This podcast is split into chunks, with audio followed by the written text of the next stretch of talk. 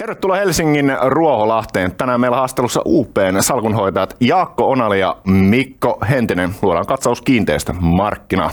Morjesta herroille ja tervetuloa haastikseen. Kiitos. Kiitos. Lähdetään aivan aivan viime vuodesta ja puhutaan sen jälkeen tarkemmin näkymistä. Niin miten viime vuosi oikein kiinteistömarkkinoilla meni, kun puhutaan liikekiinteistöjen tasolla? Aloita Jaakko vaikka sinä. No joo, siis äh, jos mietitään äh, pohjoismaisella tasolla, niin, niin tota, transaktiovolyymi oli aika alhainen – se yli puolittu viime vuoteen nähden. Viime vuonna toki oli melko vilkasta, vilkasta kaupankäyntiä joka tapauksessa. Suomessa ehkä tultiin kaikista eniten alas, taitettiin tulla kaksi kolmannesta alas, eli, eli kaupankäyntivolyymi tuli alas, mikä ei ole tietenkään mitenkään ehkä ihme, ihme että kun korkonäkymät oli pikkasen epäselviä tässä kuitenkin vuoden mittaan. Ja, ja tota, jos nyt jotain, jotain muuta, muuta haluaa mainita, niin tietenkin näitä arvonmuutoksiahan ollaan paljon, paljon punnittu, että, että tota, se osa syy siihen, minkä takia se kaupankäyntivolyymikin oli matalaa, niin johtui tietenkin siitä, että, että tota, hintanäkemykset ei ollut edelleenkään ihan niin kuin täysin, hmm. täysin linjassa ja, ja tuntuu siltä, että odotetaan koko ajan sitä parempaa aikaa myydä. Ja katsotaan sitten ehkä, että jos ensi vuonna – tai tänä vuonna siis, mm. niin tota, nähdään, nähdään sitten enemmän kaupankäyntivolyymiä, kun korkonäkymä on pikkasen selkeytynyt. Onko Mikolla lisättävää? Kyllä, no voisi sanoa näin, että jos katsoo vaikka meidän salkkua ja näistä arvonmuutoksista, niin sellainen havainto on, että, että tällaiset ehkä sanotaan vähän sekundäärisijainnilla olevat toimistot, niin, niin kärsii eniten ja oikeastaan nyt mediastakin saatu lukea ihan tätä samaa, hmm. että etätyö ja tällaiset ei-prime-kiinteistöt on sitten kärsinyt. Toisaalta taas sitten pitää miettiä niin, että nämä ihan ydinkeskustan toimistot, jos on alhainen tuottovaade, niin niissä tuottovaaden muutokset on sitten aiheuttanut isommat arvonlaskut. Mutta itse asiassa tämä, vähän tällainen sekundääri asia koskee myös vähän muita kiinteistöluokkia. Et meidänkin salkussa niin tällaiset kiinteistöt, jotka on ehkä vähän niin kutsulla oudolla sijainnilla, niin on, on ne, jotka on kärsinyt eniten ja niissä arvo on tuotu sitten – alas myös eniten tässä viime vuoden aikana. Niin tunnelmathan alkoivat happanemaan jo vuonna 2022 ja tässä on nyt menty sitten puolisentoista vuotta vähän jäisemmissä fiiliksissä, niin onko mitään näköpiirissä, että tämä olisi muuttumassa tämän vuoden alussa? Joo, no sit, me ollaan jonkun verran seurata tätä rate-markkinaa, eli listattua kiinteistömarkkinaa, ja sehän kääntyi tuossa lokakuussa. Ja historiaa kun tutkailee, ja, niin tota, mennyt sellainen 6-12 kuukautta siitä, että sitten suora kiinteistömarkkina on myös kääntynyt. Eli pörssi, pörssi tai listatut kiinteistöyhtiöt on aina ennakoinut, mitä suorat kiinteistöyhtiöt sitten, miten ne sitten suoriutuu. Ja 6-12 kuukautta, jos on ollut se niin kutsuttu viive siinä, niin, niin jos siitä laskee suoraan, niin voisi ennakoida, että parhaimmillaan käänne tapahtuu tässä keväästä – tai alkukeväästä ja sitten myöhäisimmillään joskus sitten syksyllä. Mitkä tekijät sitä käännettä ennen kaikkea tukevat sikäli, kun niin tulee tapahtumaan? No kyllä mä sanon, että korkomarkkina on tietenkin se yksi iso tekijä ja jos miettii sitä, milloin se listattu markkina lähti nousuun, niin niin tota, lokakuussahan pitkät korot tuli paljon alas, eli alettiin näitä koron laskuja hinnoittelemaan pitkiin korkoihin. Ja, ja tota, se, että se näkyy listatulla puolella, niin se ei välttämättä vielä suoralla puolella näy, koska äh, kaupankäynti kestää useita kuukausia. Mm. Et mehän nähtiin kuitenkin 23 lopussa aika paljonkin kauppoja ää, äh, Suomessakin, ja, ja tota, mutta niissä välttämättä ei ihan vielä näkynyt nämä, nämä koronlaskut tai nämä ennusteet mm. ja pitkien korkojen lasku. Ja tota, kyllähän se korkonäkymä on, on pikkasen selkeämpi nyt, vaikka sehän on tuntunut menevän aina pieleen. Että on ennustettu no, laskuja koko ajan tai nostoja ja sitten ei koskaan mene ennustukset oikein, mutta jos mietitään EKP-puheita ja keskuspankkien puheita muutenkin ylipäätään, niin niin ja, ja markkinan hinnoittelua, niin ehkä ne nostot on ainakin ohi, Kyllä. joka sitten tietenkin auttaa siinä, että ollaan vähän selvemmillä vesillä. Kyllä. Tässä alkuvuodesta keskuspankkiirit ovat pikemminkin puhuneet sen puolesta, että ei nyt vielä ihan vuoden alu, alkumetreillä laita laskemaan korkoja, vaan sitten myöhempää vuotta, kun vuosi kuluu eteenpäin. Onko sillä väliä, että tuleeko se koronlaskut mahdollisesti kaksi-kolme kuukautta myöhemmin kuin on oletettu? No useimmat kiinteistösijoittajat, tai sanotaan ainakin me ja varmasti monet muutkin käyttää jonkinlaisia korkosuojia. Eli sitten on esimerkiksi käyttää näitä niin kutsuttuja viiden vuoden eurosvappeja, korkojohdannaisia.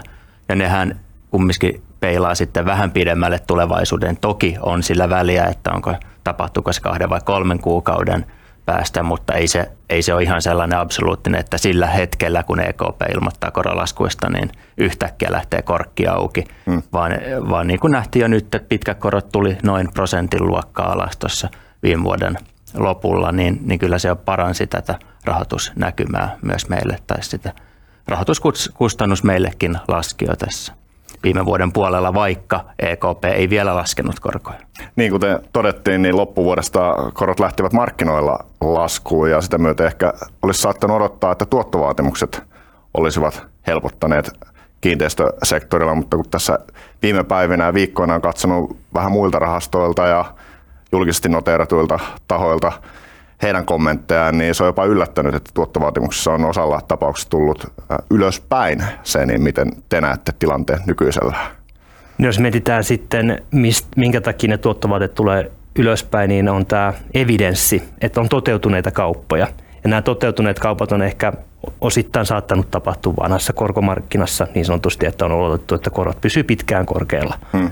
Ja, ja se evidenssi on muodostunut tuossa 23 vuoden aikana ja, ja tietenkin nämä 23 vuoden loppujenkin kaupat on, on sitten tehty jopa ehkä vieläkin vanhaan korkomarkkinaan. Niin kuin Mikko sanoi, niin se listattu kiinteistö, kiinteistösijoitusmarkkina on ehkä ollut semmoinen ehkä hyvä tämmöinen indikaatio siitä, että mitä tulee tulevaisuudessa tapahtumaan tai mihin suuntaan tässä ollaan mennä, mennään, jos, jos markkina ainakin suht oikein hinnoittelee näitä kor- koronlaskuja tulevaisuudelle. Mm, kyllä, ja kun evidenssi tulee aina jälkijättöisesti, niin sehän lähtee vasta muuttumaan sit sitä myöten, mikäli vaan markkina kääntyy. Niin, samahan meillä kävi silloin 22, mm. että, että tota, korot lähti nousuun, mutta kiinteistöt, valuaatiothan pysyy aika pitkään samalla tasolla. Mm. Ensimmäiset alkoi ottaa niitä alas, niitä valuaatioita, niin 22 lopussa. Kyllä. Et jotkut sitten on sattunut venyttää 23 puolelle tai on ollut sellaisia kohteita, joissa on ehkä kysyntää riittänyt vielä, että vaikka mietitään hoivakiinteistöjä joissa, tai tämmöisiä yhteiskuntakiinteistöjä, joissa sitten ehkä on tämmöisiä vakaampia toimijoita ollut, että vuokramaksukyky on hyvä, niin sitten mietitään, että kettä näissä, näissä niin kuin riski on alhaisempi. Ja 22 listattu markkina lähti heti, heti tammikuusta mm. käytännössä laskuun ja sitten suora markkina seurasi perässä sitten yhdeksän kuukautta myöhemmin käytännössä. Että siinä ihan konkreettisesti nähtiin suunnilleen, minkälainen viive siinä on. No näettekö te, että se suurin paine arvonlaskulle olisi markkinassa nyt ohitettu ja enää voi olla sitten pikemminkin yksittäistapauksia? Joo, siis ehkä, ehkä voisi sanoa noin, että se kaikista kovin paine on, on ohi ja ehkä tuossa on sattunut jossain, jossain näissä seminaareissa, jossa, jossa puhuu sit myöskin nämä arvioitsijat ja mainitaan, että, että se kovin paine saattaa olla jo ohi. Ja sitten se ei toki muuta sitä tilannetta, että, että tota, no niin, nyt meni hyvät ostonpaikat. Että niitä edelleen on niitä hyviä ostonpaikkoja, että jos mietitään niitä, että vaikka ää, avoimet rahastot on tällä hetkellä ehkä enemmän, enemmän niin kuin pitää sellaisenaan salkkua tai myyntilaidoilla, niin nythän kannattaisi olla sitten ostohousut jalassa ja ostaa näitä kohteita mm. ja hyödyntää sitä tilannetta. Eli niin kuin me ollaan aikaisemmin mainittu täälläkin, että, että ajallinen hajautus on, on niin kuin se avainasia. Eli mm. pitää koko ajan hankkia kohteita ja, ja, tota, ja sen hetk- se hinnoittelu, mitä sen hetkellä on, niin se heijastuu siinä korkoon ja sä suojaat sen koron sitten pitkäksi aikaa. Ja, niin se ajallinen hajoittaminen toimii kiinteistön kanssa oikein hyvin. Siinä helposti käy nimenomaan niin, että ostaa aina kalliilla ja myy sitten laskumarkkinassa, että sehän ei ole kovin hyvä yhtälö. Eli sen takia ajallinen hajauttaminen on, on tärkeää. Kyllä tässä edellisten neljänneksen aikana on nähty, että kiinteistörahastoissa lunastukset ovat kasvaneet ja tilanne ei ole mitenkään mairittelevaa. Ja osalla lunastuspolitiikka on muuttunut ja teilläkin on jonkinlaisia muutoksia tullut, niin aiheuttaako tämä markkina ylimääräistä stressiä jopa niin, että täytyy myydä pakon edessä vai mikä tässä pitäisi huomioida? Jos aloitetaan siitä lunastusajasta, niin tosiaan me vähän niin kuin markkinan mukana myös pidennettiin se kuuteen kuukauteen, eli me ollaan neljä kertaa vuodessa auki merkinnöille, mutta myös lunastuksille ja sitten kuuden kuukauden lunastusajalla niin rahaa saa ulos. Hmm. Eli seurattiin markkinaa ja kyllä se pohjalla oleva syy tässä on se, että kiinteistökauppa on hidastunut. Eli jos ollaan siinä tilanteessa pitää myydä, niin on se hyvä, että lunastusaika jotenkin kuvaa sitten myös sitä kiinteistön myyntiaikaa. Tällähän turvataan vain ja ainoastaan osuudenomistajien etua. Kyllä. Ja mitä ilmeisimmin ei olla nähty suurempia pakkomyyntejä alalla yleisesti. Niin, ehkä, ehkä pitää niin kuin miettiä sitä, että onko kyseessä pakkomyynti vai tämmöinen ehkä motivoitunut myynti. Mm. Että jos, me, jos, me, jos mennään tähän avointen rahastojen tilanteeseen, niin, niin, niin, tota, niin kuin Mikko sanoi, halutaan suojella osuudenomistajia, niin, niin pakkomyynti ei ole ehkä sitä osuuden omistajan edun ajattelua, vaan silloin pitää hakea se hyvä hinta sille, eikä niin, että pakon edessä myydään kaikki kohteet nopeasti ja huonolla hinnalla, niin silloin osuudenomistajat ei katso sitä asiaa kauhean hyvällä, vaan ehkä ne haluaa kuitenkin sen hyvän hinnan. Jos sä mietit vaikka, että sä myyt omaa asuntoa, niin riippuu tilanteesta, niin haluatko sä, sä saat sen heti myytyä, jos sä pistät hyvän hinnan sinne mm. tai alhaisen hinnan, vai se, että haluatko hakea sen viimeisen hinnan kuitenkin. Mm. Kyllä. Vähän aikaa odottaa. Mikä merkitys vielä silloin, että yield cap on lähtenyt kas- nousuun? No sillähän on merkitystä siinä, että kun kiinteistösijoittajat tunnetusti käyttää velkavipua, niin jos, jos tota, kiinteistön tuotto on, on korkeampi kuin tota, tämä laina, lainarahoitus tai laina, lainan korko, niin silloinhan se oman pääoman tuotto tehostuu. Mm. Ja, ja tota, jossain vaiheessahan se on ollut silleen, että se on ollut toisin päin jopa, että, että laina on ollut kalliimpaa kuin itse kiinteistötuottaja, jolloin se oman pääoman tuotto menee alaspäin. Mutta tässä pitää muistaa, muistaa se, että, että vaikka se yield cap, eli tämä, tämä ero olisi vaikka nolla, niin sitten pitää miettiä kuitenkin sitä reaalista yield capia, eli kun reaalikorothan on edelleen alhaisia.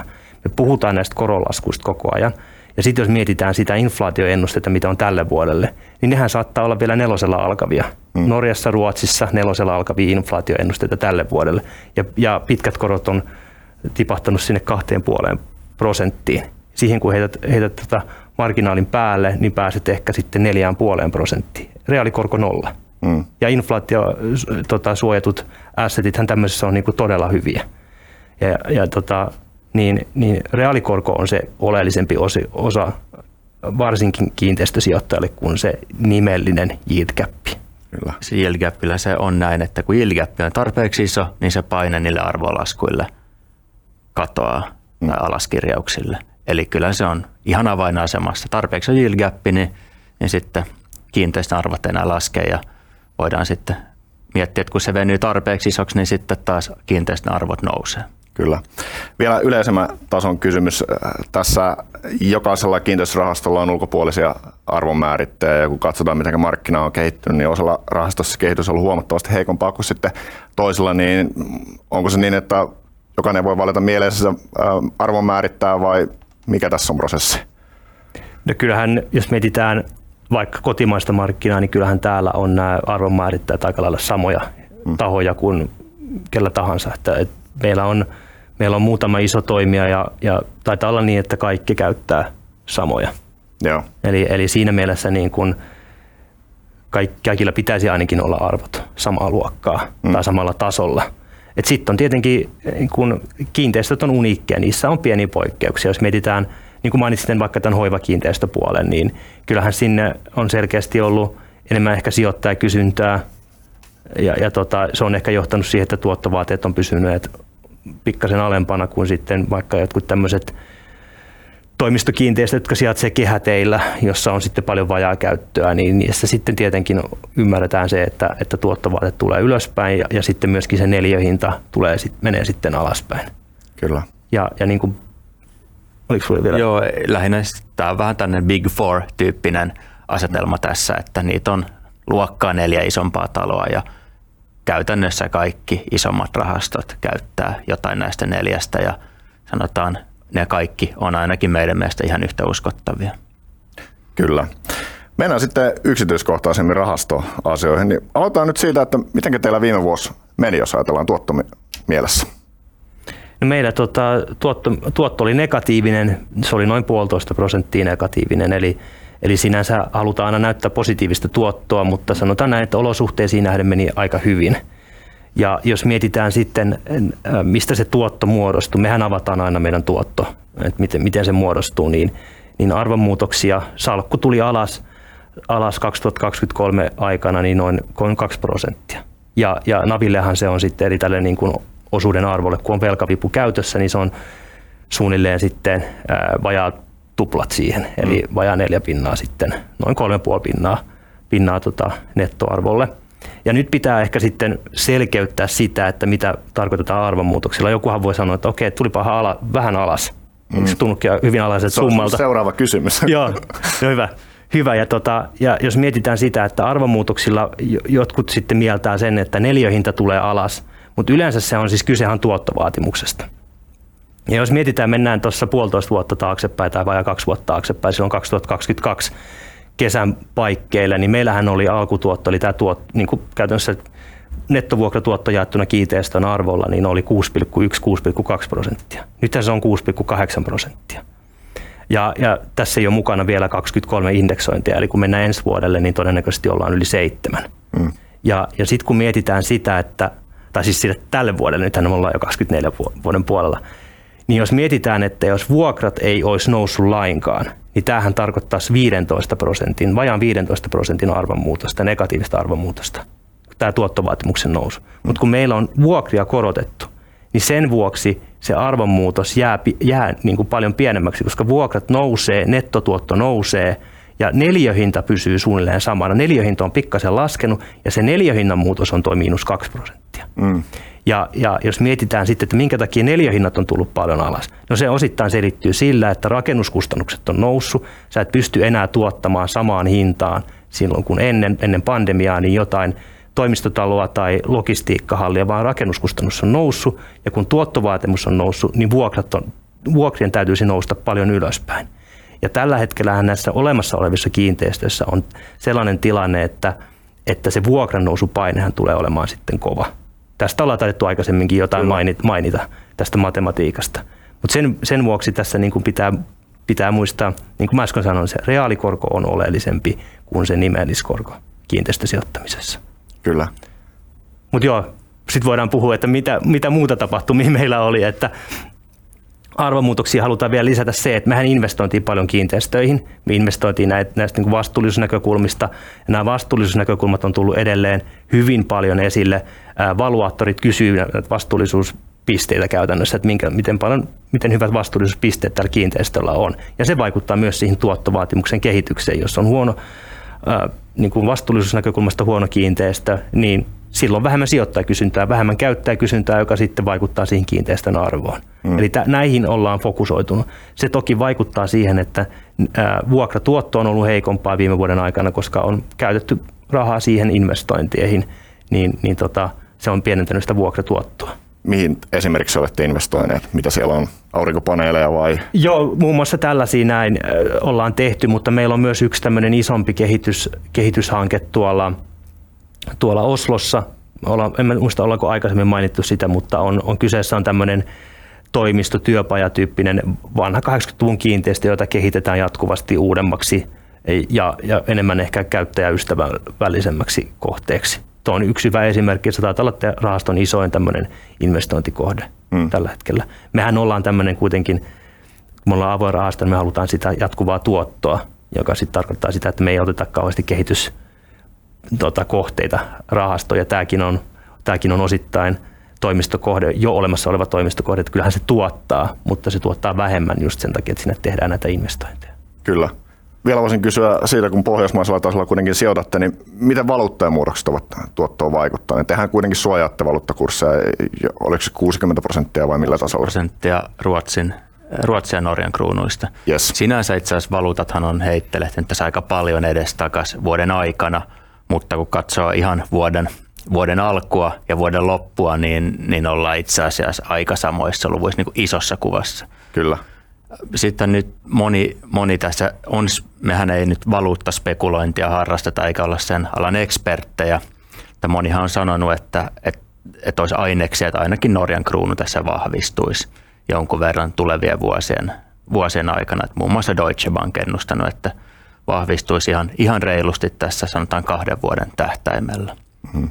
Ja me toki Norja, sehän on energiaomavarainen ei velkaa, vahva väestön kasvu, niin kyllä ne fundamentit siellä, siellä tällaiselle hyvälle taloudelle on, joka sitten toivottavasti vahvistaisi myös Norjan kruunua. Että on perinteisesti vähän näin, että kun on tällaisia hankalia aikoja, ei tarvitse kriisi, kriisi edes olla, mutta haastavia taloudellisia aikoja, niin nämä pienet valuutat kärsii silloin. Ja sitten kun mm. mennään taas vähän vaan ehkä kirkkaampia aikoja kohti, niin nämä pienet valuutat sitten yleensä tupannut vahvistumaan. Niin tosiaan no, Norjan osuus allokaatiosta on sitä 50 prosenttia suurin piirtein rahastolla. Onko niin, että tämä on kasvanut edellisten vuosien aikana vai onko Norjalla ollut aina yhtä suuri painoarvo? Kyllä se on ollut aina tota samaa luokkaa se paino, että se on ollut suunnilleen puolet. Osa syy siinä, tietenkin siinä on se, että sinne on ollut helppo mennä, mennä ainakin meillä. Sehän on joskus sanonut, että se on vähän sisäänpäin kääntynyt markkina, mutta me ollaan saatu aika hyvin jalka sinne oven väliin, että ollaan pystytty kasvamaan siellä. Mutta toinen syy on tietenkin se, että kun me halutaan olla pohjoismainen, me ei haluta ehkä liikaa kasvaa Suomessa. Sitten taas Ruotsi on aikaisemmin ollut aika kallis, siellä on vaikea ollut kasvaa.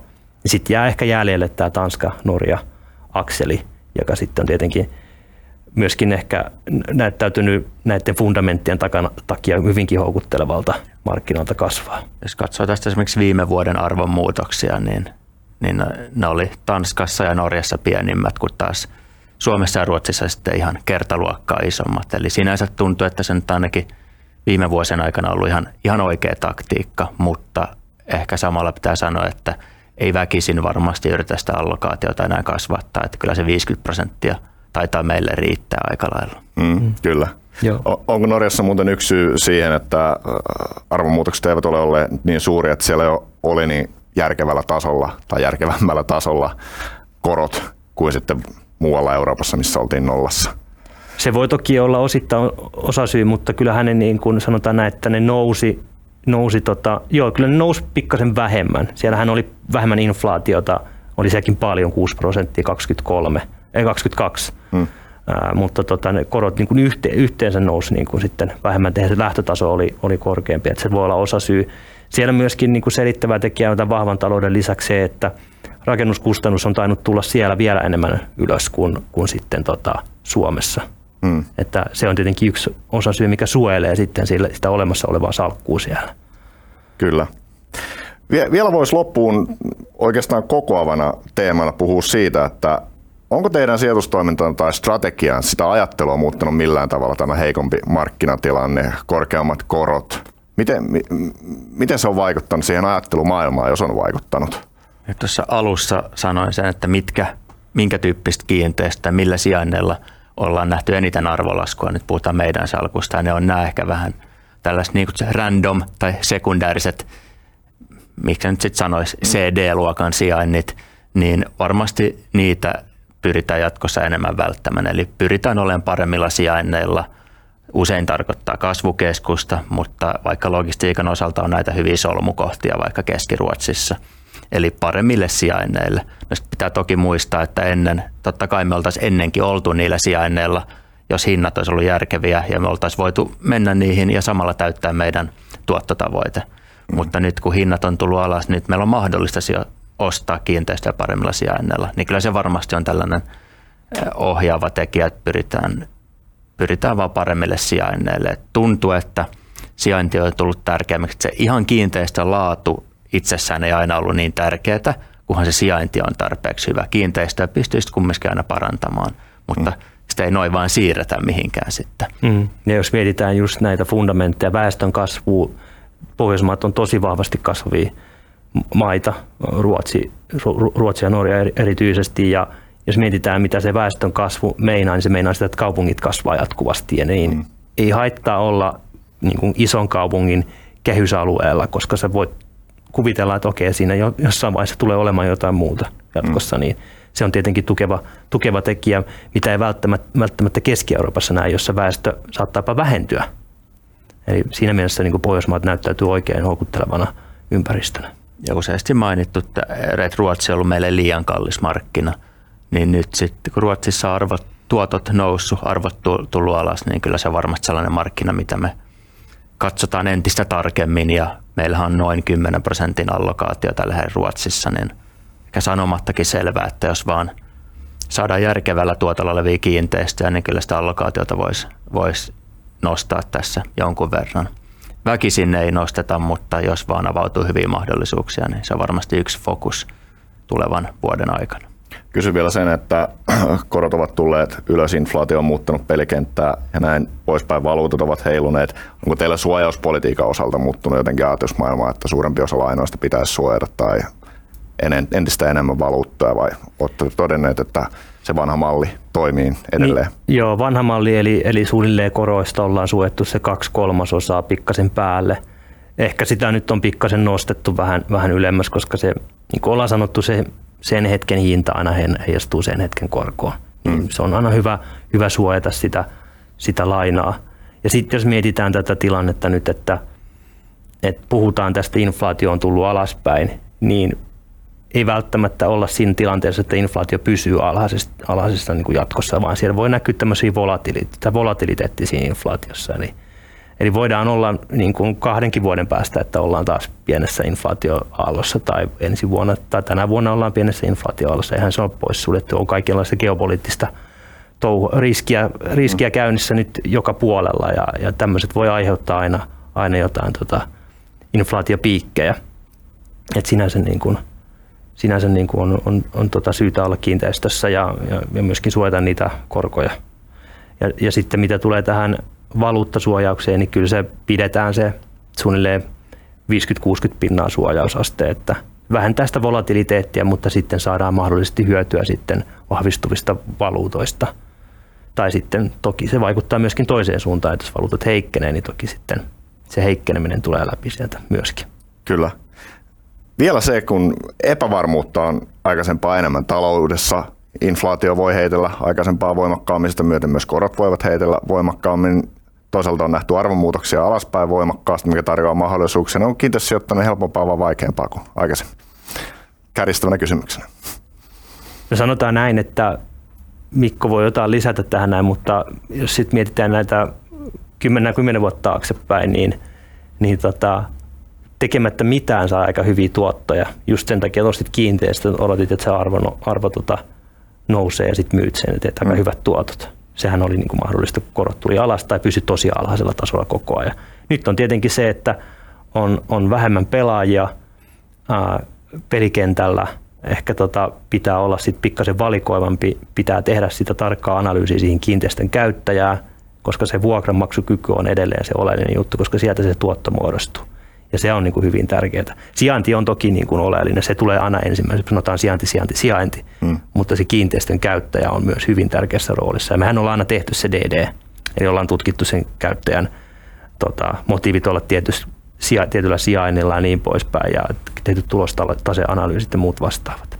Mutta prosessit on edelleen niin kuin samat meillä, mutta pitää olla valikoiva. Kyllä tästä haasteelliset ajat, jonkun pienet kriisit tarjoaa aina myös mahdollisuuksia. Että ehkä Mm. Me, me yritetään ja myös nähdään, että näin on. Että tällä hetkellä niin on tuolla aika paljon houkuttelevia mahdollisuuksia. Varmasti niitä tullaan näkemään myös tämän, tämän vuoden aikana. Että omalla tapaa ehkä vähän haasteellisempaa, mutta nyt on se aika toimia sitten samalla.